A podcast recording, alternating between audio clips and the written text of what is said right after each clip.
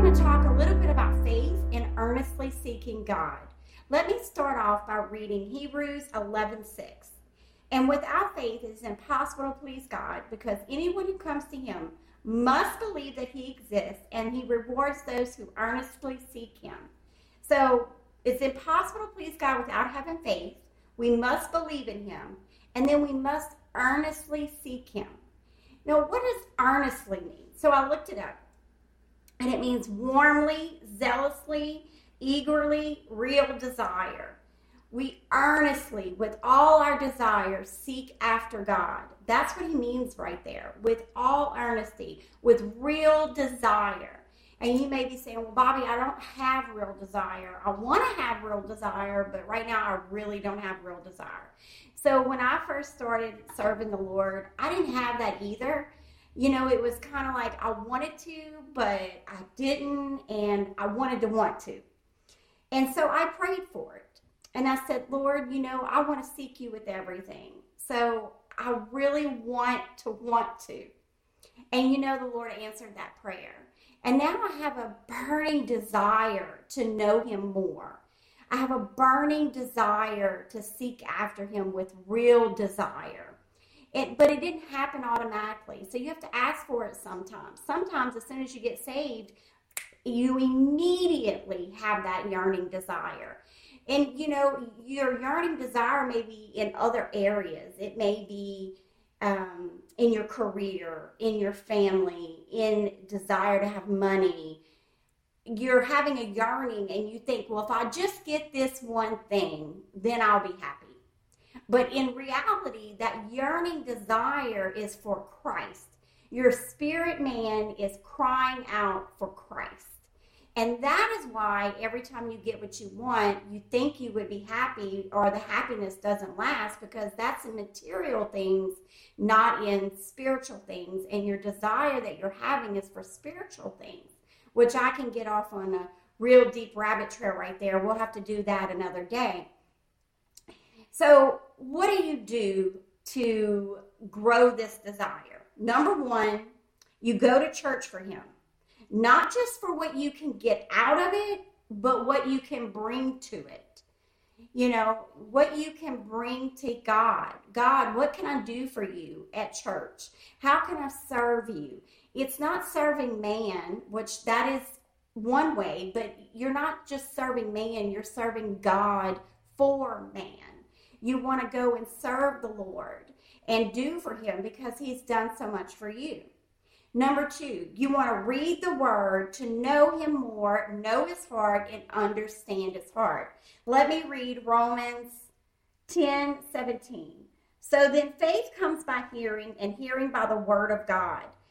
The more you read the word, the more you hear the word at church and um, listen to podcasts, listening to this, the more your faith builds, the stronger you get, the more you know and it brings you closer to God. The more you know brings you closer to God. That's earnestly seeking Him.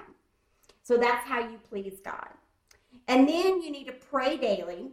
And it's a, and I have written down talk to him, tell him what you need and what your desires are, and ask for other people's needs too. So don't just tell him what your needs are, but pray for other people. You are blessed when you ask for other people's needs.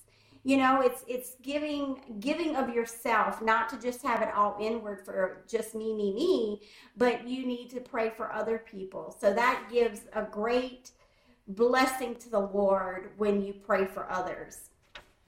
Then number let's see number four praise him worship him don't wait for church to worship you know it's great to have a worship and uh, service at church i love worship I really, really do. But that's not the only thing that we need to worship in. We need to turn on our worship music and worship when we're not at church. In the mornings, put on your worship music and worship God. In your car, put on your worship and worship God. Worship God with your with your money. Yep, I said it, money. Worship God with your money by giving your 10% of the tithe worship God by helping others. There are so many ways to honor God and worship Him other than just praise and worship. But you should do praise and worship in your home, by yourself, on your knees, and worship Him. Because that's an intimate time with God that is amazing. I cannot tell you the closeness I felt to God. But when I first started, I was like, Lord, you know, I don't feel this. I have to be honest, I didn't have the oohs and goos and woos when I first started. I had to ask God for it. And so I prayed for it, and God gave it to me. And now, when I'm in the presence of the Lord by myself, it is so amazing. It is just so amazing. And nothing else fills me like a time with God in worship. And if I promise, if you do these things, you will find them in a way that will bring you to tears and instant joy.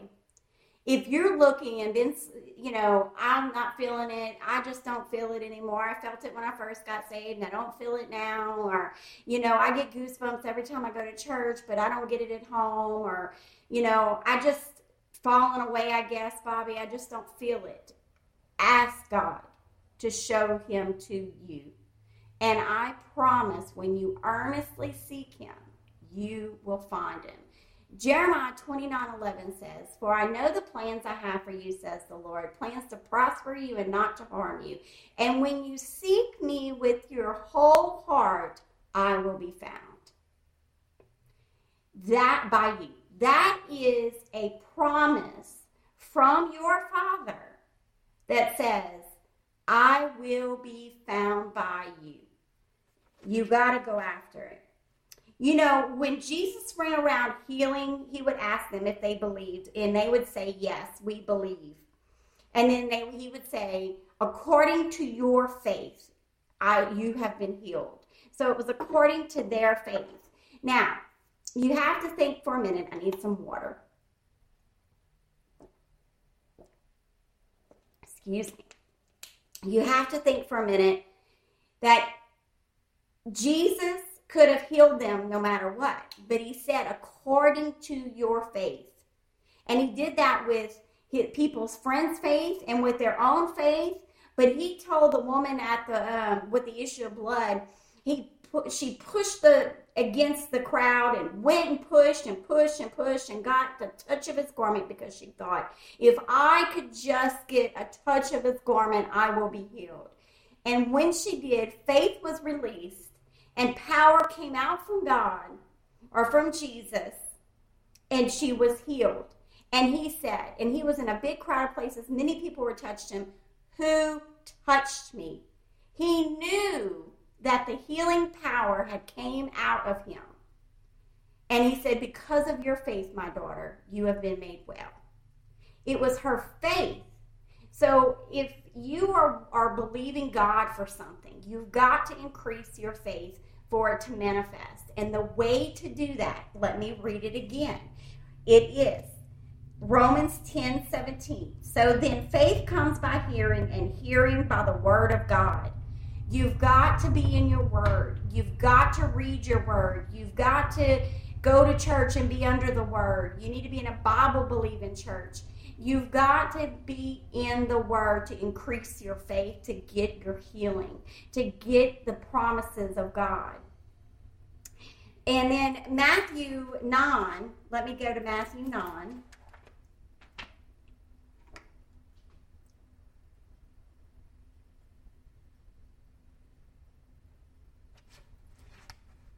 Jesus was in his hometown and he was preaching. And this is what I mean by having to have faith. He was preaching, but it says here, let me read it. In Matthew 9, verses, um, let me see.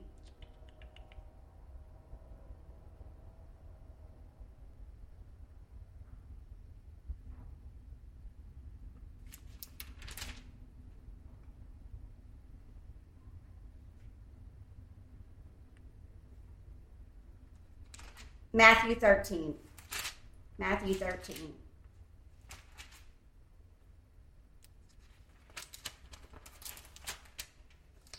Matthew 13, 53 through 58, Jesus is rejected in his own country, it says. And then at the bottom, in verse 58, it says, And now he did not do many mighty works there because of their unbelief, their lack of faith. He could not do work. So if you are praying and then you have unbelief, then you're nulling your prayers out. You can't be healed. It's got to be according to your faith, according to the scriptures, or according to someone else's faith, according to the scriptures. But to get that faith, you must be in the Word of God. You must hear the Word of God. Read it out loud to yourselves. Read it as you go because it will make a difference in your life.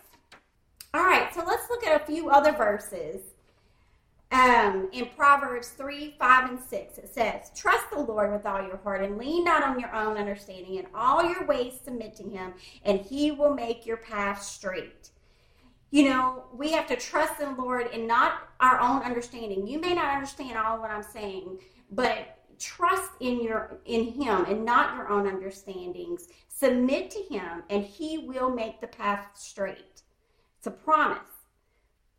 Ephesians 2 8 9. For it is by grace you have been saved through faith, and this is not from yourselves. It is a gift of God, not by works, so no one can boast. 2 Corinthians 5 7 says, For we live by faith and not by sight. Luke 1 3 37 says, Luke 1 37 says, For no word from God will ever fail. You know, God promises us that His word is forever and saying yesterday, today, and tomorrow, and it's forever and it will not fail. So take out your word, find scriptures on your situation, say them out loud, speak them over your life, tell the enemy what God's word says, and win your battle. Win your battle. If he never did anything else for us but salvation, that would be enough for, for us to be worshiping him. But he said, that he came to set the captives free. I'm going to read this last verse and then we'll close for the day. Luke 4 18, it says, and this is Jesus talking. He opens the scroll and he, he reads, The Spirit of the Lord is upon me because he has anointed me to preach the gospel to the poor. He has sent me to heal the brokenhearted, to proclaim liberty to the captives and recovery of sight to the blind, to set those who are oppressed, to set at liberty those who are oppressed, to proclaim the acceptable year of the Lord. Then he closed the book and gave it back to the attendant and sat down. And the eyes of all who were in the synagogue were fixed to him. And he began to say to them, Today this scripture is fulfilled in your hearing. So he sent to heal the brokenhearted, give freedom to those who are oppressed, to recover sight to the blind that word is still good for today and for you. So hold on to that word. Speak that word over your life and know that Jesus loves you. Have faith. God bless.